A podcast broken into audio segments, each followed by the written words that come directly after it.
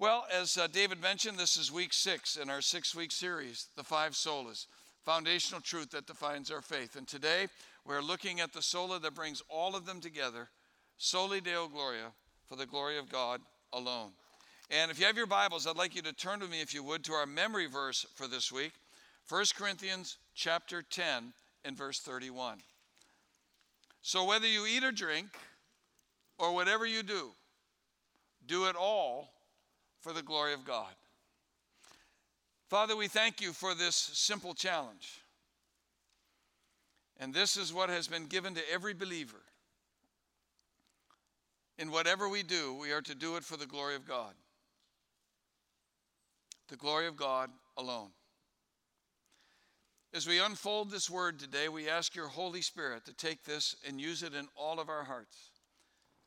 As we have learned by Scripture alone, by grace alone, through faith alone, by Christ alone, it is all for the glory of God alone. And may you help us to have an even deeper understanding of our purpose in life is to live for the praise of your glory. And we'll thank you in your precious name. Amen. Over 34 years ago, Carla and I moved into a house that was 1,400 feet, square feet, and we had no kids. A few years later, we were living in a house that was 1,400 square feet, and we had three kids. And so we decided we were going to add a little room on the back of the house. Now, I had a friend, Roger, who was a contractor. He did most of the work, but he let me do what I could because I enjoyed doing that stuff. But there are certain things I don't know how to do. So when it came time to stucco the outside, I said, Roger, you know a good stucco guy? He goes, I know a guy. He is amazing. The best stucco guy I've ever seen. And he's cheap. I said, Man, that's my kind of guy. Give me his number. So I, I call this guy up. I talk to him. I'm really impressed with him, his character, the way he approaches things, how he handles his crew. And to make a long story short, I hired him. And I'm telling you, I wasn't told the half of it. This guy was amazing, professional, courteous. His crew's cleaned up. Was the best stucco job I could have possibly gotten, and he was cheaper by far than anyone else. Well, needless to say, I went around singing this guy's praises. For a while in the church, wherever I was, when I heard people were building something, I said, Hey, you need stucco done? Yeah. Let me tell you, I know a guy. I know a guy who's amazing, the best stucco guy I've ever seen. And he's cheap. I went around singing this guy's praises. By the way, I just want to say if you're going to ask me who it is, I'm not even sure he's in business anymore. But I went around singing this guy's praises. In many, many ways, you could say that I was glorifying him because I'd come to know him who he was, I'd come to see what he could do, and now I was letting everybody know what they could experience if they too were to use this guy. I was glorifying him. You know, it was about 40 years ago that I began doing the same thing with God. I came to know who God was. I came to see what He could do in my life, in the lives of all who trust and believe in Him. And so I began singing His praises. I began glorifying God. And I began telling everyone I could about who God is and what He's done. You and I are called to know this God and to make him known. In short, we are called to glorify God. The Apostle Paul summed it up like this to the Corinthian church in 1 Corinthians 10, verse 31. So, so whether you eat or drink or whatever you do, do it all for the glory of God. The word glory is uh, gone into a bit more detail in the workbook this week, but the Greek word for glory is doxa, from where we get the song, the doxology. Now, if you've not been around a while, or you maybe didn't grow up in the church as I didn't, that was all new to me. But the doxology is a song of praise to God. Doxa, doxology. Praise God from whom all blessings flow. Yeah.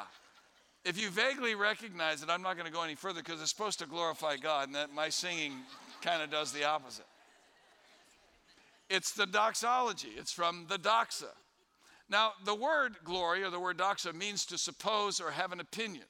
In the simplest form, bringing glory to God is to come to have a right and high opinion of God because you've come to know Him as He is. And you seek to make the glory of this God known. That's the meaning behind the word. What's the problem in the world today?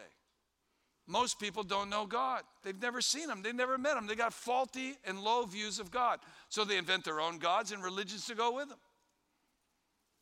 Our role is to know this true God and to make Him known. That's the glory. God's glory is the visible display of His true person, the fullness of all God is and all God does. John Hannah described God's glory like this in his book, How Do We Glorify God? Simply this way God's glory is the visible display of his brightness and excellency. God displays his glory in creation, in his word, in his son, and remarkably has chosen to reveal his glory in us. This foundational truth became the motto and rallying cry of the Reformation. Soli Deo Gloria, glory to God alone. It became the glue that bound all the other solas together. Scripture alone, by grace alone, through faith alone, by Christ alone, for the glory of God alone. Which is why the Westminster Shorter Catechism declared the chief end of man is to glorify God and to enjoy Him forever. Which is why Paul proclaimed and lived 1 Corinthians 10 31. So whether you eat or drink or whatever you do, do it all for the glory of God. Soli Deo Gloria means that all that we are and all that we do is to be for the glory of God alone. But how do we know this to be a foundational truth? It's because in what we have been able to see of what God has done to make his glory known. It is seen in the fact that we were created for the glory of God alone. We were saved for the glory of God alone. And we are now called to live for the glory of God alone. We were created for the glory of God alone. Do you remember God revealing to Moses the account of the creation of humanity? Genesis 1, verse 26. Then God said, Let us make mankind in our image, in our likeness, so that they may rule over the fish in the sea and the birds in the sky, over the livestock and all the wild animals and over all the creatures that move along the ground. So God created mankind in his own image. In the image of God, he created them. Male and female, he created them. And God blessed them and said to them, Be fruitful and increase in number, fill the earth and subdue it. Rule over the fish in the sea and the birds in the sky and over every living creature that moves on the ground. We are made in God's image and likeness. One of my favorite rides at Disneyland is Pirates of the Caribbean, and primarily because I get motion sick on about every other ride that's there. I almost lost it over London once on Peter Pan. I mean, it's embarrassing to admit that. But, and I especially like Pirates of the Caribbean because of the movie that was made by that name that made the character of Captain Jack Sparrow indispensable to the story. Now, if you've never seen it, but maybe you've been to Pirates, you notice as you're traveling along, Captain Jack Sparrow begins popping up all over the place. And he looks just like the guy in the movie. And the reason that's true is that the Imagineers at Disney realized with a movie like that and so many people familiar with what he looks like, just your average old dummy popping out of a barrel isn't going to work for most people. This guy's got to look like the real deal. In fact, they did such a good job of creating his likeness that when Johnny Depp last year, the real guy in the movie, donned the outfit he wore in the movie, he went into Pirates of the Caribbean, into the ride, and he was peering in places, and people didn't even know it wasn't the dummy because the dummy looked so much like the real guy. You see, the Imagineers at, G- at Disney had a goal in mind that when you look at the dummy that is Captain Jack, they wanted you to feel like you're looking at the real thing. Do you know that that is why God created us as human beings in his image and likeness? It's amazing for me to think that God determined that when somebody looks at a dummy like me, they would be able to see a bit of God in that image. That's why he created all of humanity. God made us for that purpose. That when you saw another human being, you'd be seeing the glory and likeness of God. This is why Moses was given the details of God creating man the way he did in Genesis 1, verse 26. God said, Let us make mankind in our image, in our likeness, so that they may rule over the fish in the sea and the birds in the sky, over the livestock and over all the wild animals and over all the creatures that move along the ground. So God created mankind in his own image and repeated it. In the image of God, he created them, male and female, he created them. Now, why is it that Satan works so hard to work through the world to blind people to our creation story? Trying to get people to believe in an evolutionary theory that is so full of holes, you have to have more faith to believe that than the truth of what God's written. Why is it that Satan works so hard to blind people to the truth that they were created in the image of God? Why is it that Satan works so hard even to blind people today to the fact that he creates them male and female according to his choice. Because all of the glory of God is revealed in humanity in those things, and Satan hates the glory of God and is doing everything he can to blind people to it. That's why those things keep emerging. That's why all that transgendered nonsense keeps appearing. That's why the evolutionary nonsense keeps being proliferated Satan is behind this to blind people to the truth that we were created in the image and likeness of God. God's glory is to shine. Image and likeness are two terms describing the same thing. Before the Reformation, the church taught that they were separate. That the image of God remained after the fall and sin of man, but the likeness did not. And so they taught that in Christ you could come back to Jesus, and through Jesus, you could then do good works that would help restore the likeness. Well, the reformers rejected that because it put the emphasis on man. That Christ saves you, but now you do the work to get back the glory of God. It was another system of works. It brought glory to man and not to God. It was to be soli deo gloria, to glory to God alone. To be made in God's image and likeness has nothing to do with our physical appearance. It means we are created with God's mind, God's character, God's will, and God's emotions. In fact, the Latin for humanity is Homo sapien, which means thinking, wise, rational man. In other words, there was an image of God stamped in us in mind and heart and emotion that the animal world didn't have. We are not like the animals. We were created above them for God's glory. In fact, the words image and glory are used interchangeably in the New Testament.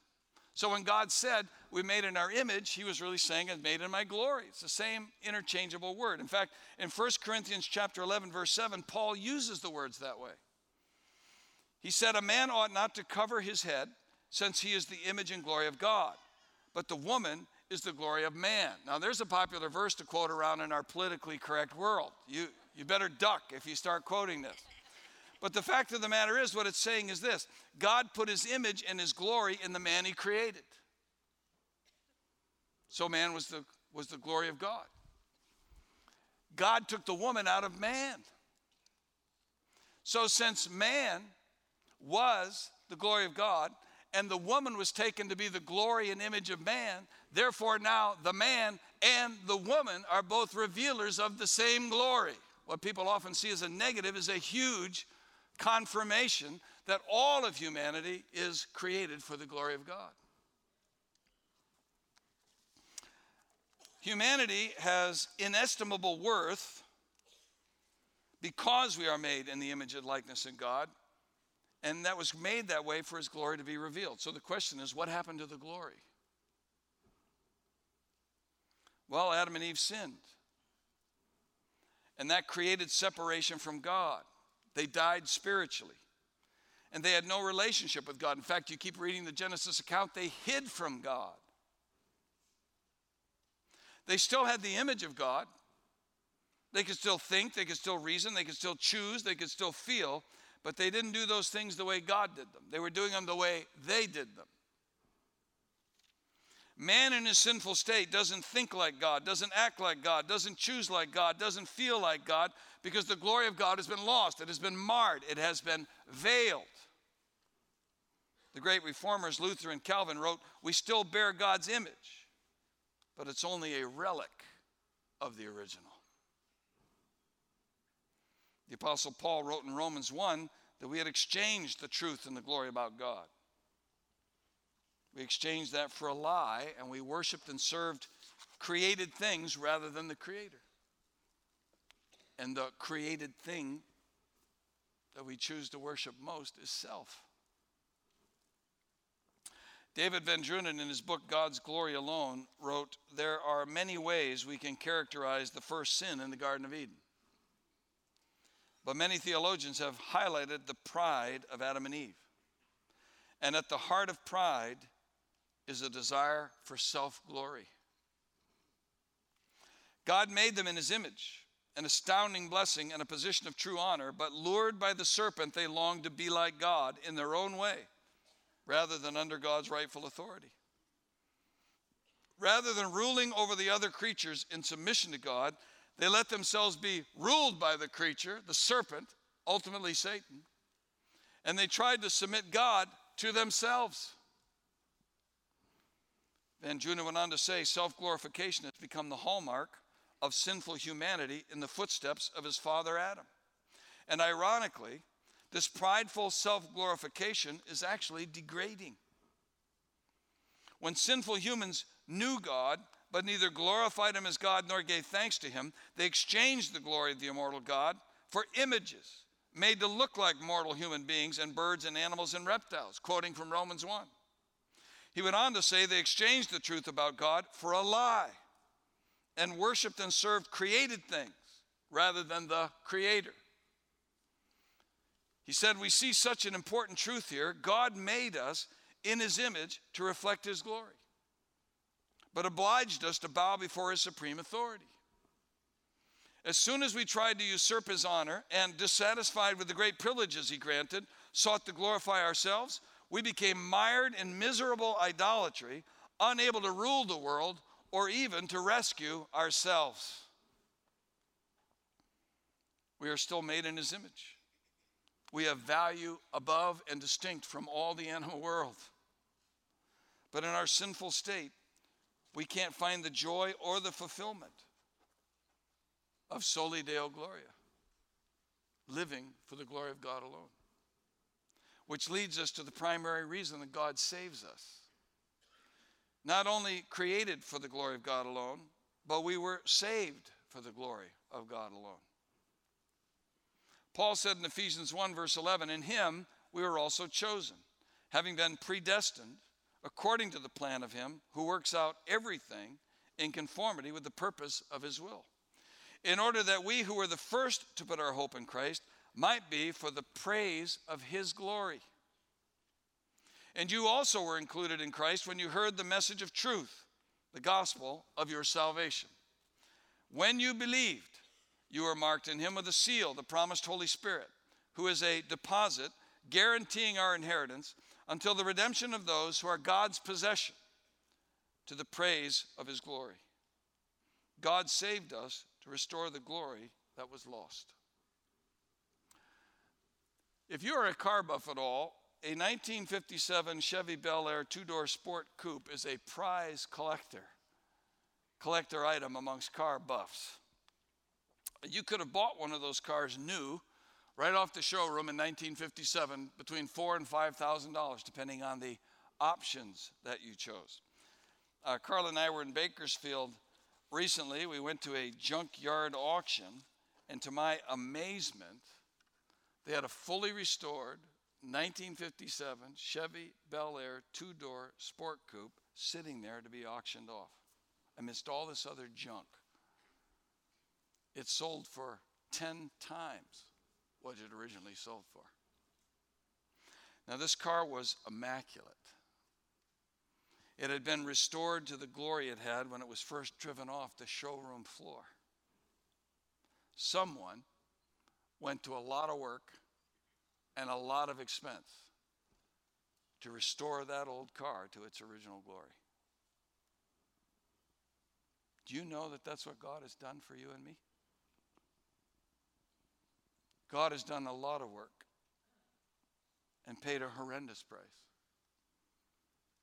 in order to restore to us the original glory that was lost in the fall. Paul told the Ephesians that God predestined, called, saved, and restored them for the praise of his glory alone. Ephesians 1:11. In him we are also chosen.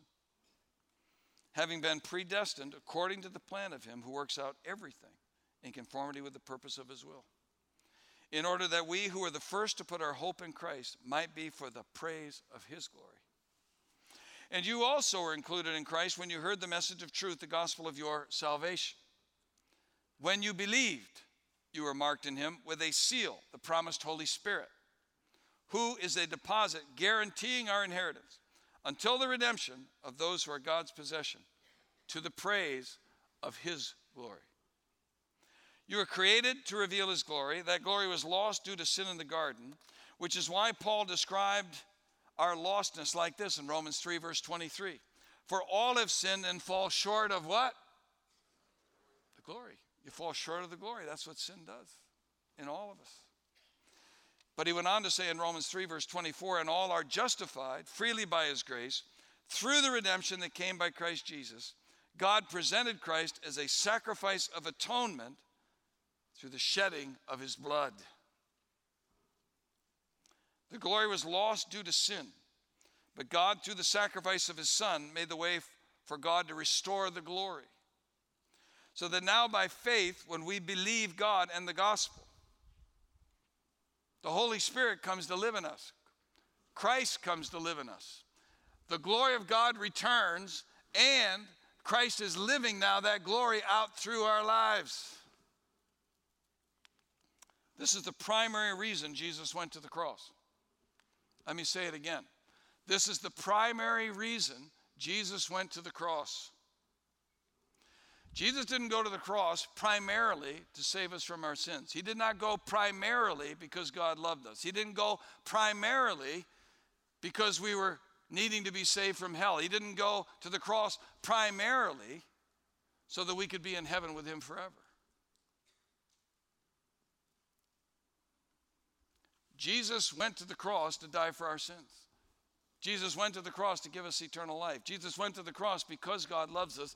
Jesus went to the cross to save us from hell. Jesus went to the cross so that we could have life in heaven with God forever. But the primary reason Jesus went to the cross and died is the primary reason Jesus lived. It was to bring glory to God. That was the primary reason.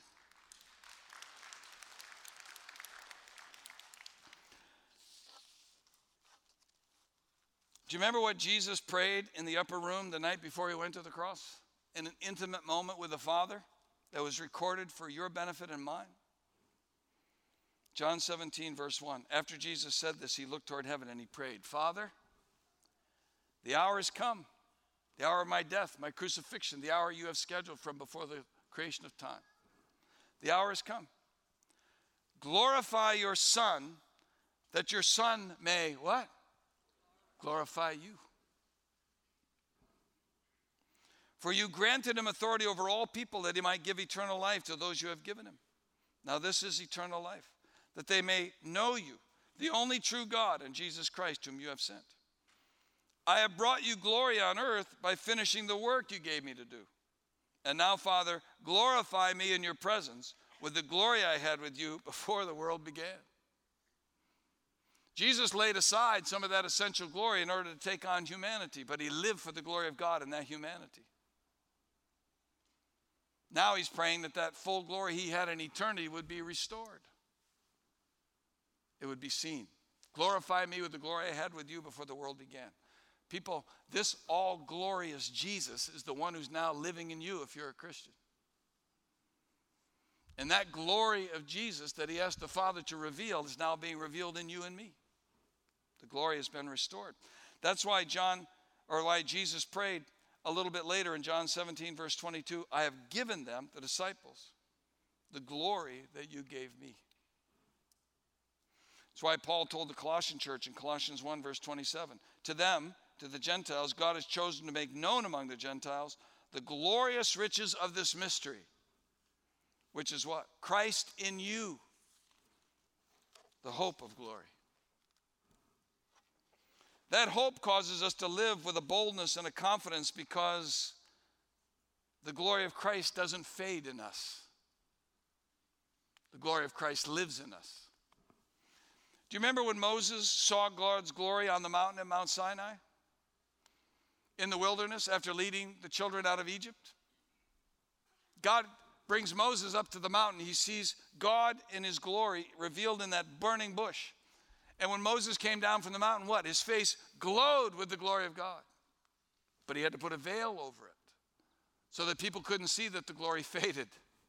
It wasn't permanent. Moses would go back to the mountain, he'd meet with God, the glory would be there again, he'd come back down. He'd go into the tent of meeting, the glory would be there, he'd come back out, it would fade away. He constantly had to cover his face with a veil. The glory was fading. Paul said, We now behold God's glory all the time because he lives in us and with us and in an ever increasing glory that doesn't fade the Spirit of God is now revealing that glory in us. Our glory doesn't fade because it's His glory. 2 Corinthians 3, verse 12.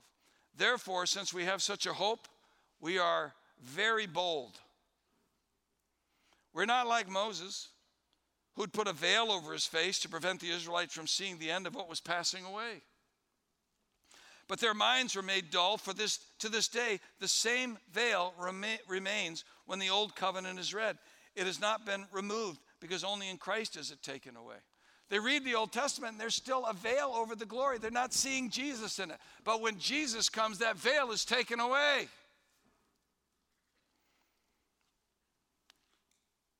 Verse 15 Even to this day, when Moses is read, a veil covers their heart. But whenever anyone turns to the Lord, the veil is taken away.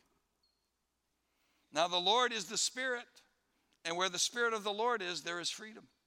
And we all who with unveiled faces contemplate the Lord's glory are being transformed into his image with ever increasing glory, which comes from the Lord, who is the Spirit. People, the glory that shines in us now is not fading, it's permanently resident there. And the more we behold God's glory in the scriptures, the more we behold God's glory in creation, the more we behold God's glory in each other, that is an ever increasing glory that shines more and more and more and more. It's not fading, it's increasing, Paul said. So, once again, God can cause us to think like God, to act like God, to choose like God, to feel like God. God is displaying His glory in us in Christ, which is why we're all called to live not for our glory, but for His because we're not only created for His glory alone and saved for His glory alone, but we are all called to live for God's glory alone. Which is why Paul said in 1 Corinthians 10, verse 31 So whether you eat or drink or whatever you do, do it all for the glory of God. Living for God's glory in the everyday. I was reading a piece from uh, Leadership Journal in which the writer was telling about uh, a time when Martin Luther was approached, the great reformer, was approached by a working man who wanted to know how he could serve God, how he could glorify God in his life. And so Luther asked him, What is your work now? The man said, I'm a shoemaker. And much to the cobbler's surprise, Luther replied, Then make good shoes and sell them at a fair price.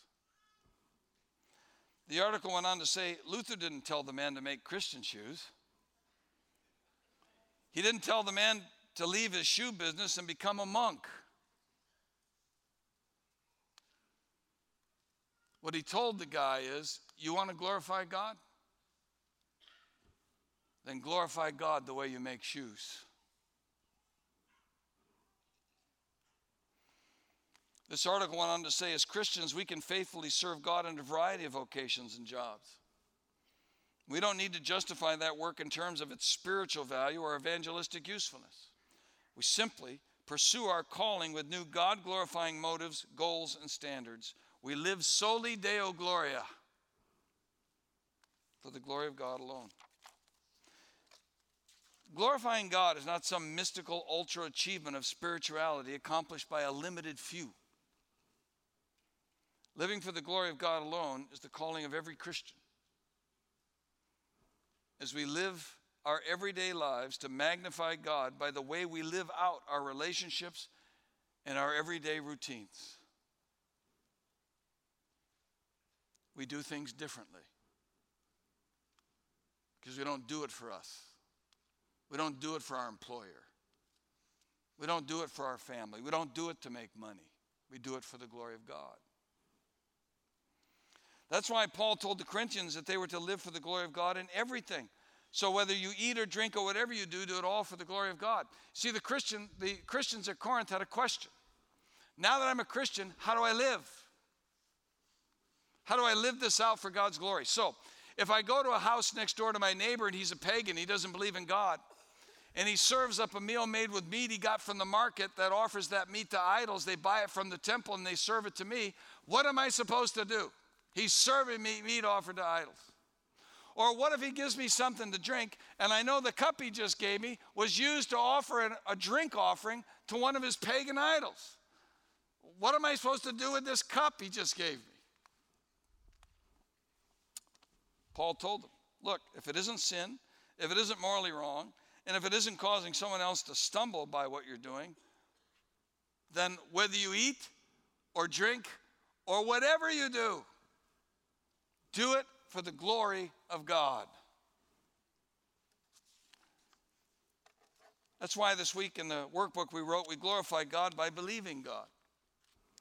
We glorify God by loving God. We glorify God by obeying God. We glorify God by loving others, especially our enemies. We glorify God when we share the gospel, when we pray, when we give, when we serve. We glorify God when we give an honest day's work for an honest day's wage.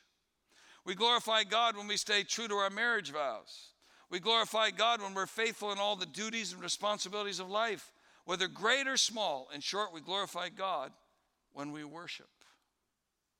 Worship is the expression of worth.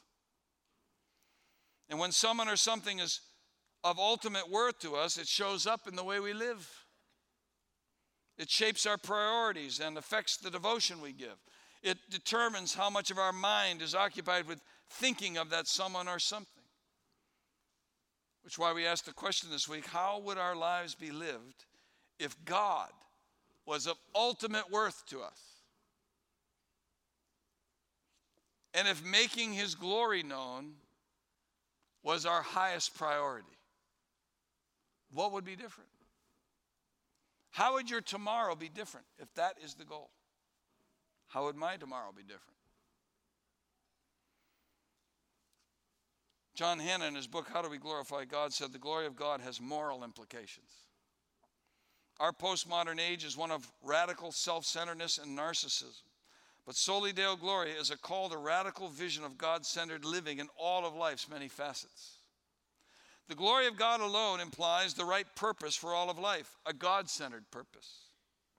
All who share this radical view of Christianity make the ultimate purpose of life God's glory, not their own self fulfillment or self realization. John Piper once said God's grace enables us to grow in an ever increasing delight in God. And God is most glorified in us when we are most satisfied in Him. Which is why we asked the question this week of myself and all of us in the workbook How satisfied are you with God? How satisfied are you with God? That's a probing question. Because your level of satisfaction with God will be directly related to the level of your desire for other things that you think you need in order to be satisfied. The more satisfied with God we are, the less we need other things or people to satisfy our deepest desires. The more we chase after other things, the greater we demonstrate our lack of satisfaction with God. The psalmist said in Psalm 145, verse 16, You open your hand and satisfy the desires of every living thing. The Lord is righteous in all his ways and faithful in all he does. The Lord is near to all who call on him, to all who call on him in truth. He fulfills the desires of those who fear him. He hears their cry and saves them. He saves them from sins for sure, but he also saves them from the endless and fruitless efforts of chasing after everything the world offers that never satisfies. And when you live to display God's glory in your life, you may get treated the way the world treated Jesus. And you may go through various trials and suffering of many kinds. Suffering and trials are all part of God displaying His glory in us. Which is why men like Paul and Peter could face their trials and be energized by them. Because they knew that their trials were increasing the glory that was being revealed in their lives. And if your highest aim is to bring glory to God, and you realize that even your suffering and trials are doing that, you begin to see your suffering and trials in a completely different light. Do you remember what Paul said in Romans 8, verse 16? The Spirit Himself testifies with our spirit that we are God's children. Now, if we are children, then we are heirs, heirs of God and co heirs with Christ, if indeed we share in His sufferings, in order that we may also share in His glory.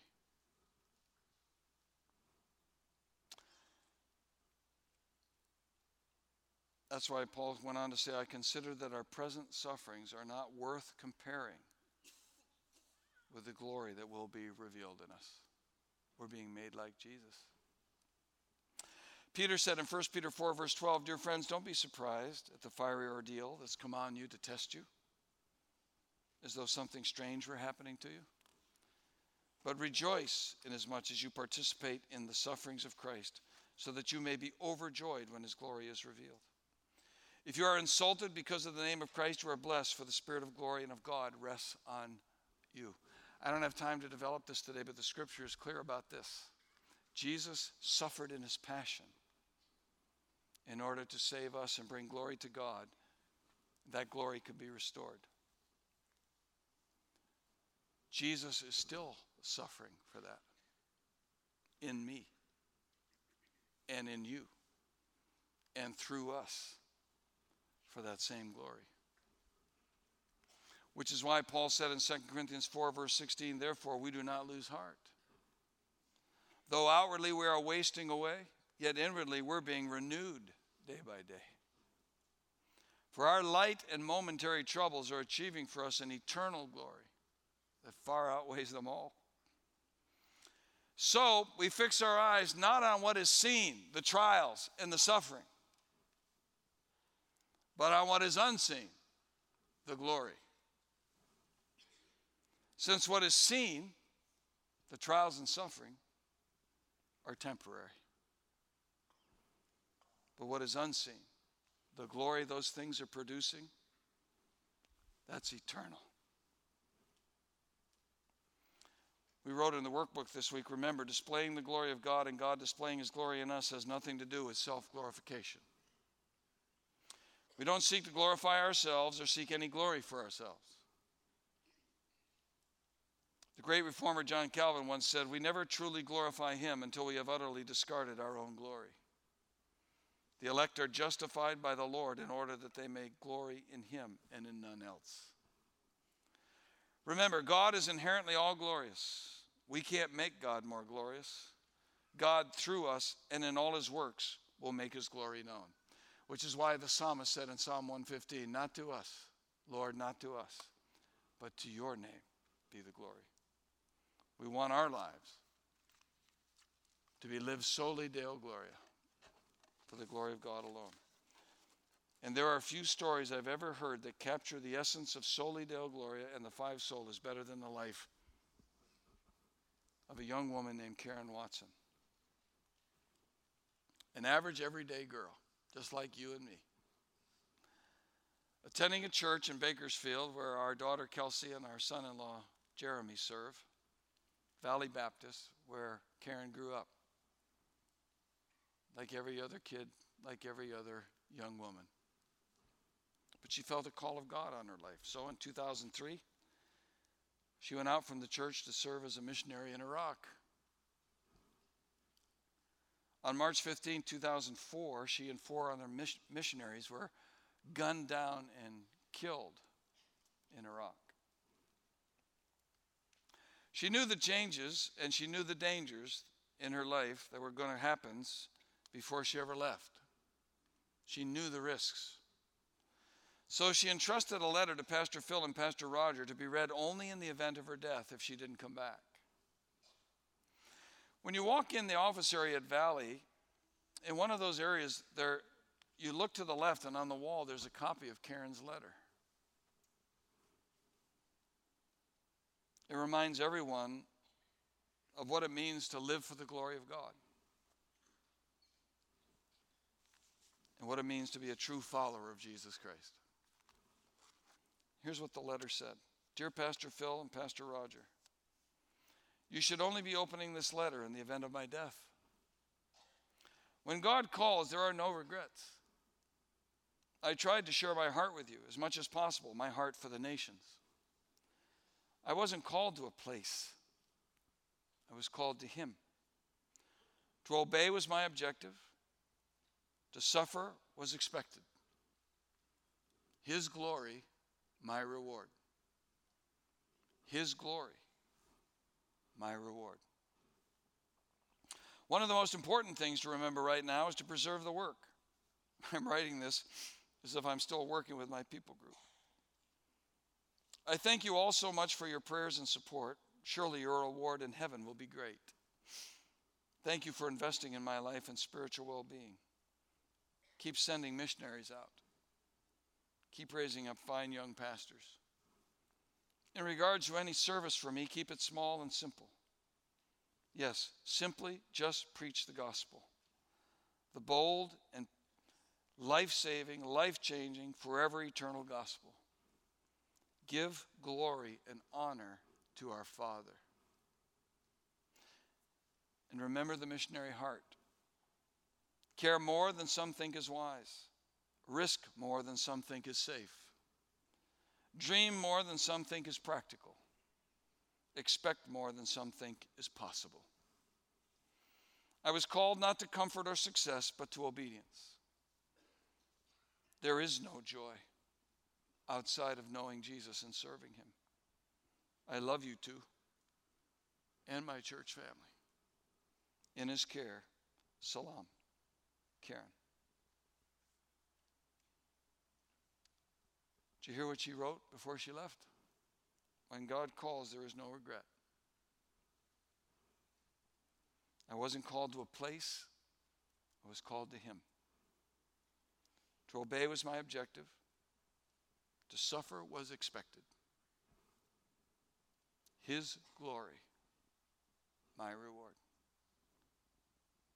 And she said it again His glory, my reward. People, this is what the Apostle Paul came to live. This is why he encouraged the Corinthians and all of us that whether we eat or drink or whatever we do, to do it all for the glory of God. Soli Deo Gloria is the foundational truth to which all the other solas lead. David VanDrunen summed up the five solas like this in his book, Glory to God Alone. God's glory alone. Soli Deo Gloria is about God and how he glorifies himself. But one magnificent way God glorifies himself is through glorifying us and enabling us to glorify him through faith, worship, and wholehearted service to him and our neighbors. What a bounteous God we have who has authored this story of divine glory and has invited us to be such a vital part of it by grace alone, through faith alone, by Christ alone. All rooted in the scriptures alone, for the glory of God alone. Pastor Phil and I along with all the writers, editors, formatters, designers, prayer warriors, tech crews, construction crews, singers, worship teams, small group coaches, small group leaders, and everybody who's had a hand in helping to shape this study over the last six weeks. It's been our hope and our prayer that you have been challenged, that you have been encouraged, and you have been strengthened, and you have been equipped. With such a rock solid stand on these foundational truths, that your relationship with God will never be shaken that you will understand what you have been given. And why, after 500 years of Protestant history and thousands of years before that, going all the way back to the church, 1500 years earlier, why there have always been people who live by Scripture alone who live sola, sola scriptura, sola gratia, sola fide, solus Christus, and soli Deo Gloria. By scripture alone, by grace alone, through faith alone, in Christ alone, for the glory of God alone. The foundational truths that still define our faith and will until the glory of God covers the earth as the waters cover the sea. God, we have been so privileged.